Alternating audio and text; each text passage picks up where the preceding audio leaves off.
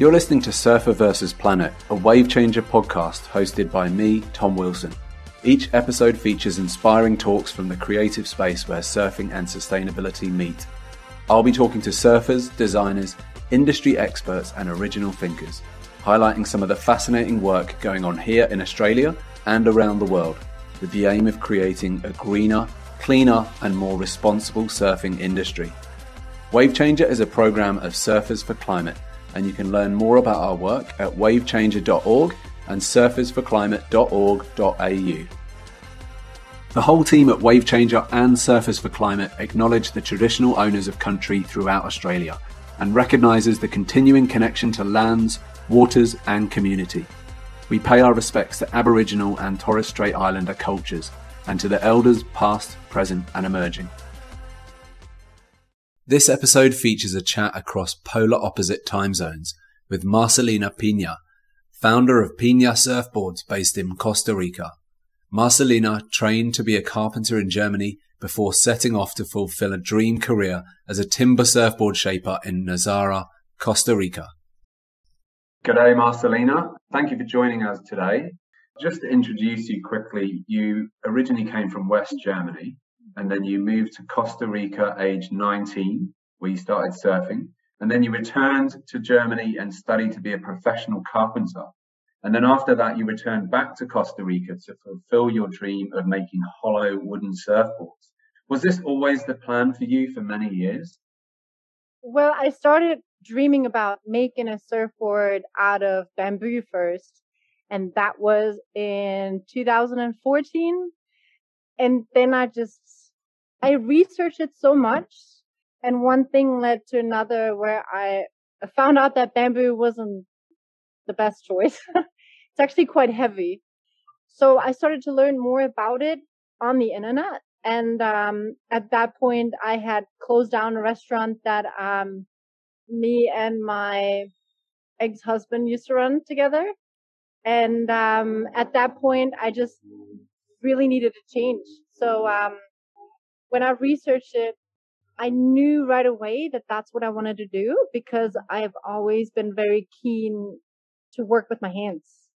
And obviously I loved surfing already too at that point. I started when I was 19 and, um, just one thing led to another.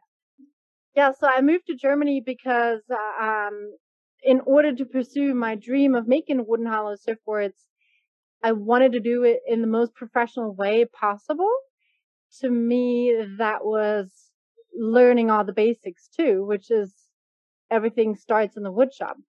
Um, so yeah, that's what I did. It was a two and a half year or three year affair apprenticeship and then working in a woodshop.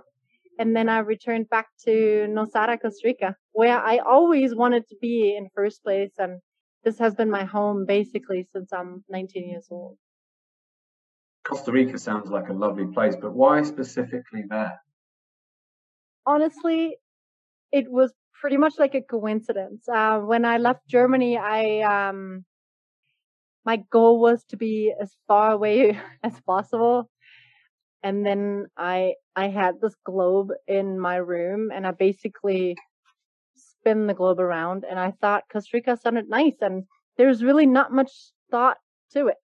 Um, I was 19. I just finished uh, college, and um, I had enough money to buy a plane ticket. So I bought a one-way ticket, and I worked my way through restaurants and hostels and whatever you do as like a sort of backpacker to get around and make a living and stay and just surf every day. well done on you know fulfilling a dream, which I think a lot of people would would literally only dream about. You know, going to a country where the weather's amazing, the surf is great, you learn a new skill, or you, you're taking your new skill there. You make timber hollow surfboards, and we're seeing them explode in popularity around the world. Maybe because of this is such a critical time with environmental conversations so prominent right now.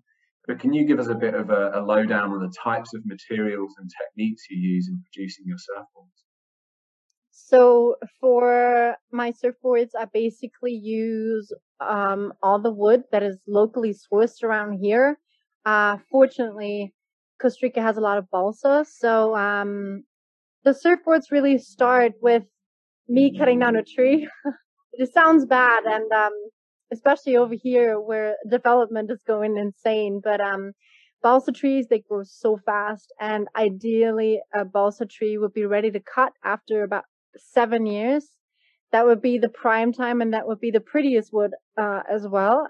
A lot of times people cut them down. I want them uh, cut down a bit later. So when they're 10 years or 15, 15 the most.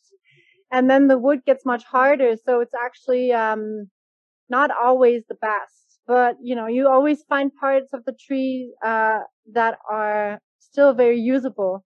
And um, since people basically throw away these trees, uh, the actual tree doesn't cost me anything. So, yes, there's a lot of waste the trees decompose really fast in the jungle. So as soon as a uh, tree fell, I have to go with the chainsaw and cut the parts that I want and get them to the wood mill and start the whole process like that. Sometimes I get different trees too. There's a, a different kind of tree uh, which is called Melina, and um, there is a part or actually a tree it's kind of hard to explain. So sometimes you have a good tree and sometimes you have a bad tree. The good tree is more, uh, is harder in the wood, which is uh, very similar to birch. Um, and the bad trees, most people eh, just use as like for construction parts, uh, has wood that is much softer and lighter. Um, very similar to paulownia, which has been used all around the world to make wooden hollow surfboards um, so yeah, it always depends what kind of trees I get, what what I can get my hands on. I have built uh, trees. Uh, I've built uh, boards also with um, hardwood trees, where you find parts that are a bit lighter than others. And yes, they're surfable, but then in the end, they usually serve more as like a decorative piece. Even though that through the construction of the skeleton that you basically glue on to the skins, and wrap the rails around it, uh, it is hollow on the inside and doesn't weigh as much as people usually think. From one tree to the other, it can vary so much in weight in the end. I mean, it's really cool that you're using essentially a renewable resource because it takes seven years to mature. So the the timber is offcuts from other industries, or are you using um, like a, a fresh new tree, for lack of a better description? Really, both. Um, sometimes I'm really going after a tree and I cut it down with some help and get it to the mill, have it um, milled into boards, and then you know have them dried out for like about a year or so. Um, and sometimes I am very well connected these days with the wood mill guys and the owners. And whenever they have a bad tree that they usually just toss away or, I mean, they use it for like the cheapest con- construction, uh, constructional parts in, um, house constructing. So, um, before that happens, they call me and they see if I want the timber for that. And then, um, yeah, I really, I have to say there is, I'm surrounded by so much wood. I always, whenever I see like a beautiful piece, I'm like, oh, I can use it for a nose block or a tail block, or I can use it for like an inlay, or if I have like really precious wood, like, um, Nazareño, which is, I think, uh, purple heart in English. Um, well, I mean, there's so many beautiful tropical timbers that I can just use like parts of it and um which is usually scrap wood from somebody else. And so yeah, I'm I'm trying to be as resourceful as possible. Um because also chasing down balsa trees is very time consuming and not always so successful because termites sometimes are faster than me. yeah, it sounds like you've got a real connection with timber, which is a recurring theme with a lot of shapers that I speak with who who use timber. They have a real um, connection and appreciation of the, the material. Would you say that's the, the case with yourself? Absolutely. Um, a lot of times I see, I'm, I'm, i mean, I went to school to um, become a carpenter. Um, so that is my foundation. That is my, my, my occupation, I guess. And, um, you know, studying everything about carpentry and about, uh, special joineries and certain grains. And I mean, there's just so many, so many different things that you can learn about it. And you really never stop learning because there's also so many trees that I've never even worked with. And um, especially over here in the jungle, there's just an incredible amount of different trees and densities that you can work with. So a lot of times when you see a piece of wood, you instantly have a thought like, oh, this is going to be a beautiful table or this I can split open and it's going to be this beautiful surfboard, you know? So as soon as I see certain pieces, I instantly have like an idea. So I guess, yeah, that's where the connection starts. But then, you know, throughout the whole process, you touch it all the time. And I think everybody loves touching a finished piece of furniture or a surfboard. Um, because wood just has like something so yeah, natural and grounding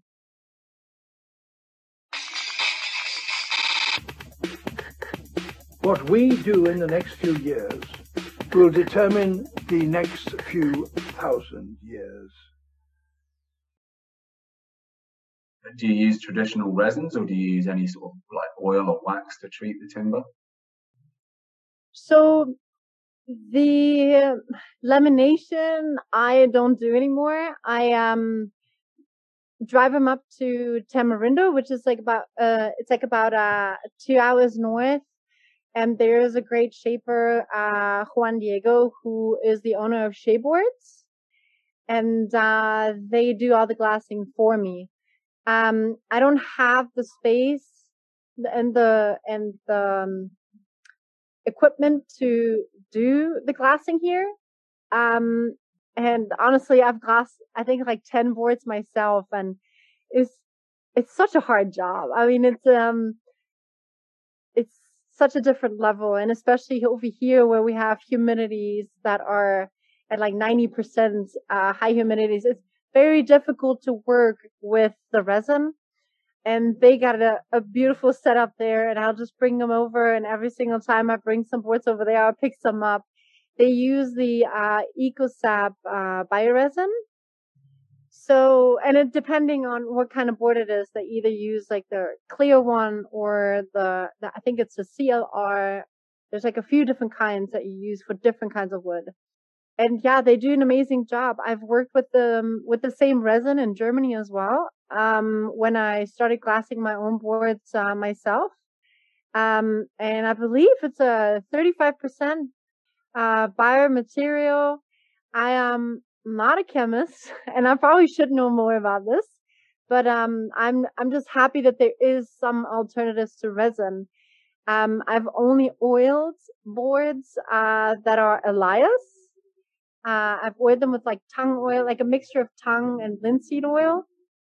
That's a very intricate process too, because you have to heat up the oil to like a certain temperature and then repeat the process like every 48 hours, like five times or so to make it really durable and uh, long lasting. The problem with the oil finishes is though, at some point you ha- will have to reapply. Just the maintenance on it, I don't think people are willing to really put up with it. So the epoxy uh, resin is a much easier alternative, and you, I have to say probably more durable as well so the boards will last longer as well. Yeah, I would say that the resin is perhaps the trickiest part of the surfboard to get the most sustainable because I guess timber itself, once you're finished with it, will biodegrade and break down or can be reused. But the resin seems like the most difficult environmental part of the board. Yes, but that's exactly the point. Um, I know there's some shapers that are using um, different kind of uh, different kinds of material to seal the boards. Um, there's wax mix, wax and oil mixtures that you can use. Um, the problem that I have a lot here is I am in Costa Rica and it's really hard to get anything. Um, during COVID, it was really difficult to get epoxy resin, and there was weeks and weeks and weeks where nobody had resin left. So I had to wait like six months or so to get my boards glassed because everybody was out of resin, and then the prices went up uh, dramatically too because because of supply and demand.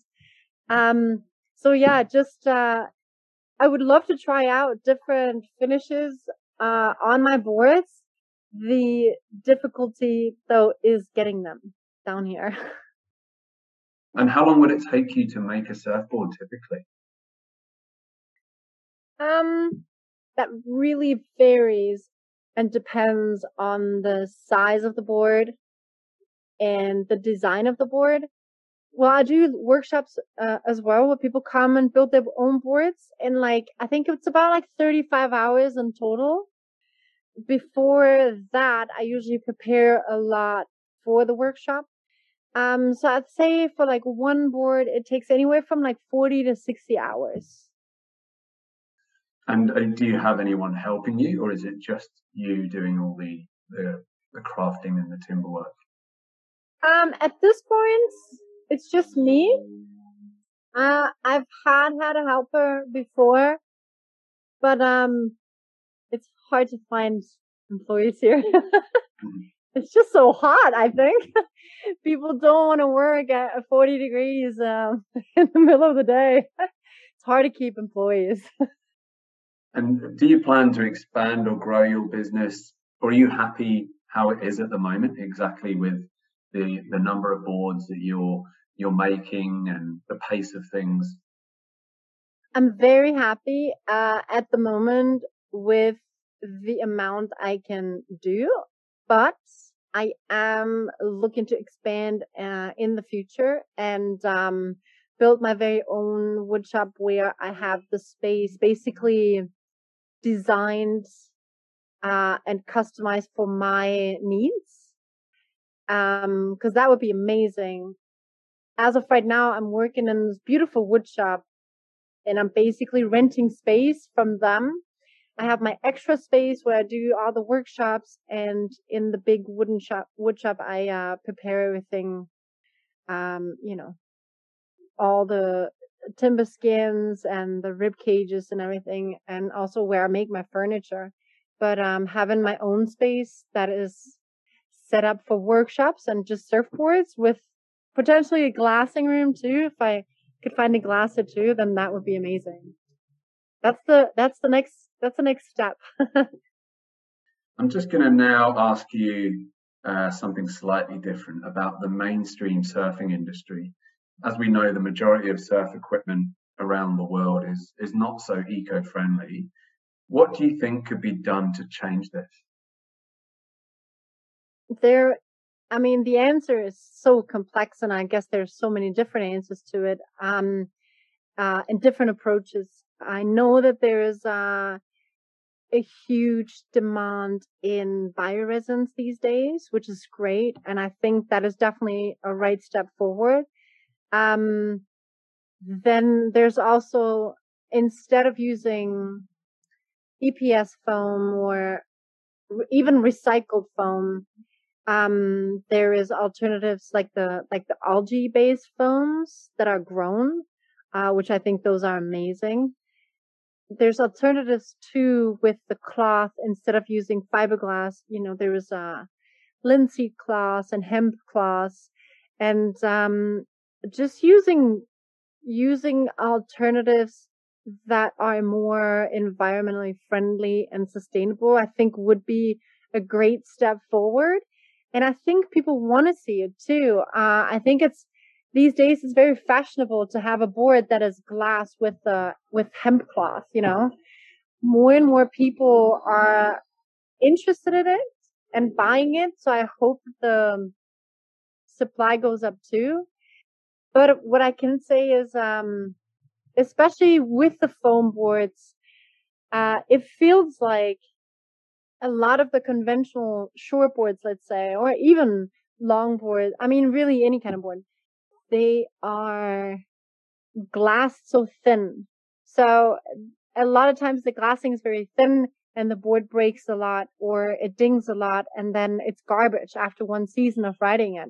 Or like a lot of times it snaps within the first two weeks of just having it even. Um, I think because the glassing is really thin to make it lighter is probably like the ultimate goal, but not a very sustainable goal. Not for anyone, not for, not for the consumer that spends a lot of money on a new board and, uh, not for the environment either that has to deal with a broken board. Uh, ideally it's going to end up as like a new sign for a cafe or whatever, but, um, there's really so little you can do with a snap board. So, um, I think in that way, a lot of glasses or shapers can actually, you know, invest that little bit of extra resin and cloth to make them more durable because um, if mm, the majority of the surfers are really being honest, it's not like anybody, not, not like everybody can do aerials and you know, if you if you cater to the just to the normal person, no, normal surfer, average surfer out there, then they really don't need the lightest board on planet Earth. yeah, that's a really interesting point about the resin, um, which makes me think it you know, it's the performance and cost of a surfboard, which is perhaps more of a priority from the manufacturing side of things, where sustainability is further down in the pecking order, or durability. But the performance and the cost is maybe why that resin is is is, minimal, um, which is a shame. I totally agree with what you're saying. Do you think that there's a future where surfboards do not even need a foam core? because we've had the same construction of surfboards since the late 1950s with an oil-based foam in the middle and you, you touched upon algae foams but do we even need a foam core because uh, obviously you're demonstrating that you can have a, a hollow timber surfboard. Do you think there's a future for mainstream surfboards without foam? Absolutely. Um, besides the algae base or the wooden hollow surfboards, there's also this new technology that um, some shapers have already done. The um, I think it's called the hexagon core, um, and that makes it very light as well. Um, because it's basically like um like a bee's nest, right? And that way, it's very strong so pressure dings can probably not even occur. And it's also really light because it's basically, except of the hexagon structure on the uh, on the inside, there's only the uh, lamination on the outside. And uh, I've seen some of these where they're like basically see through, so you can see um, all of the inside. And I think surfboards like that will be the future because um, we do have to sort of get away from the foam industry. It's it's so hard. To, I don't, I don't want to judge anyone. I think um, there's a lot of shapers out there that do amazing shapes, and it's probably hard to do them with anything else. Uh, foam is so easy to work with.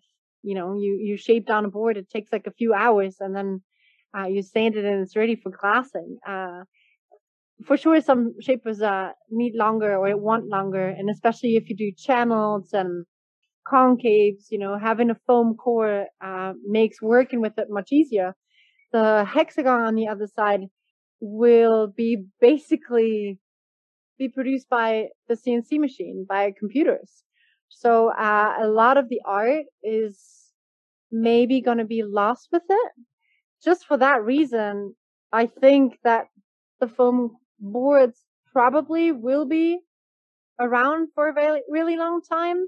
Maybe, yeah, we can switch over to the algae boards, but for example, like the hexagons, they're just so complex and has to be done with a CNC machine and not everybody has access to it. So yeah, I guess the answer is really complex and there is no real, I, I don't think I have the right answer for this. I'm, I'm just, a, I'm just a carpenter. What do I know? No, I, I agree. It's it's it's not a quick fix. And just to touch upon what you said, um, there is a lot of innovation coming out of France, and I think the the, the surfboards you're talking about is is Wyve, uh, W Y V E. but yeah, it's it's pretty exciting, and I think just looking at things from a different lens, like they're doing um, with Wyve and their surfboards, it opens up so many opportunities for exciting materials and processes.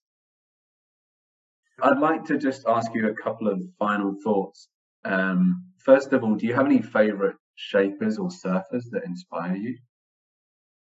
Oh, um, a lot actually. Um, when it comes to surfboards, I really love Ryan Lovelace's boards.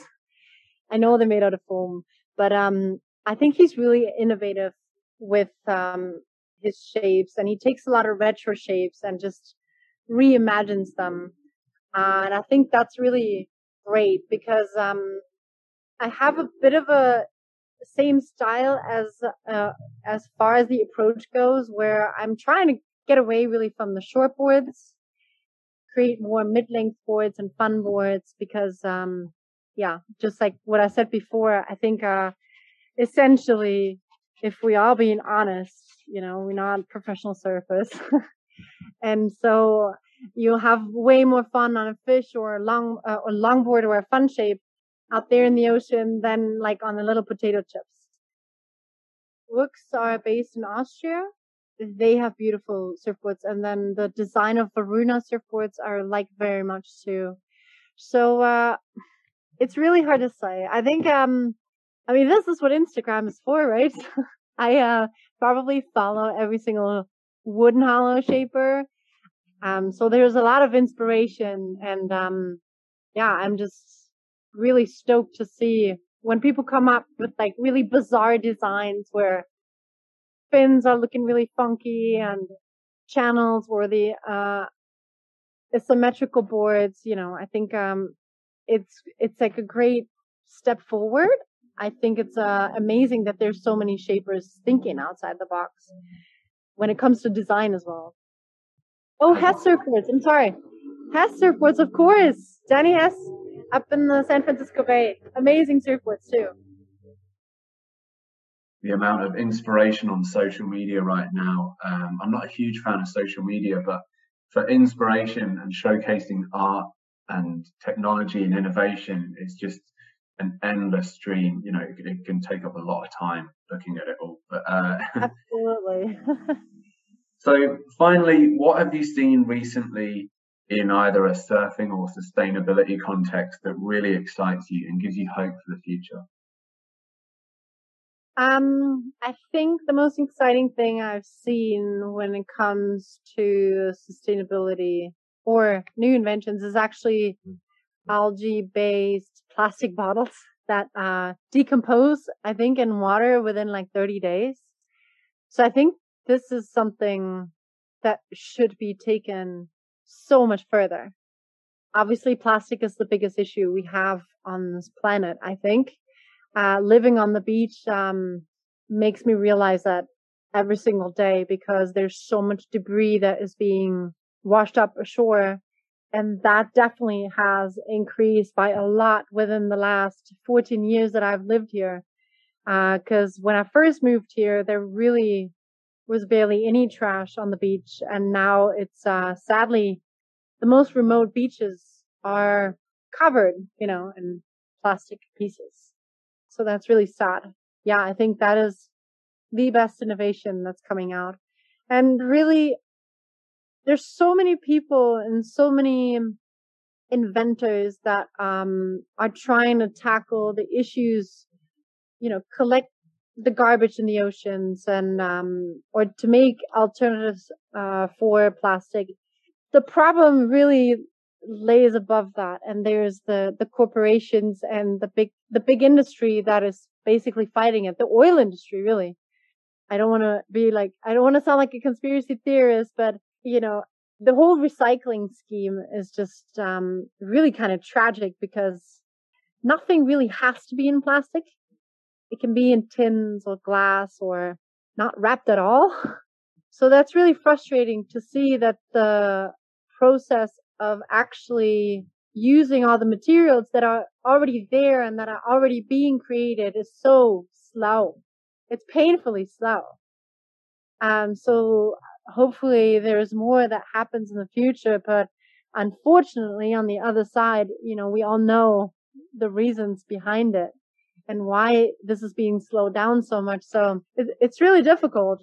Yeah, I just hope that there's more pressure on the politicians and around, really around the globe that have to make, that have to put these uh, changes into place because even in Costa Rica where styrofoam was banned, I think as of like 2020, you go to bumfuck country and there's like all the little restaurants still packaging everything in styrofoam boxes. So, uh, it's really hard to, yeah, to, to follow through with it and to really enforce it.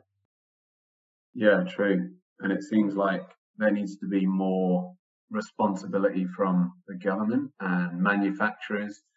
A lot of the environmental initiatives and campaigns that we see are just scratching the surface. You know, just we we I think we just it's not sustainable to continue operating as a species as we are now.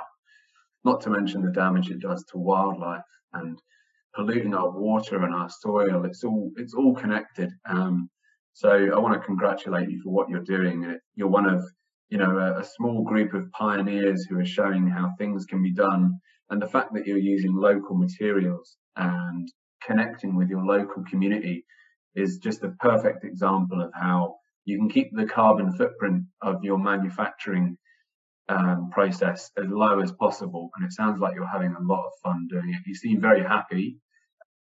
But yes, I'm very happy with what I'm doing, and it's it's just so rewarding too. And um, the whole process, I think, is just uh, it's such a beautiful thing, and just to be working with natural materials. I don't feel bad for tossing away the scraps or a lot of times I make bonfires with it.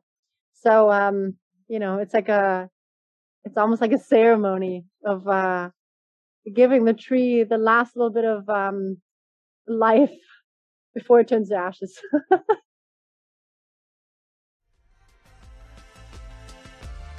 Thanks for listening and remember to subscribe so you don't miss an episode. If you'd like to support our work at Wavechanger, head over to our website at wavechanger.org and we hope you'll consider buying a membership for our Wavechanger Club, which features giveaways, entries into our monthly draw with amazing prizes, and access to a bunch of great discounts from our partner brands. Your support allows us to expand our impact and make an even bigger difference to safeguarding our planet. See you next time.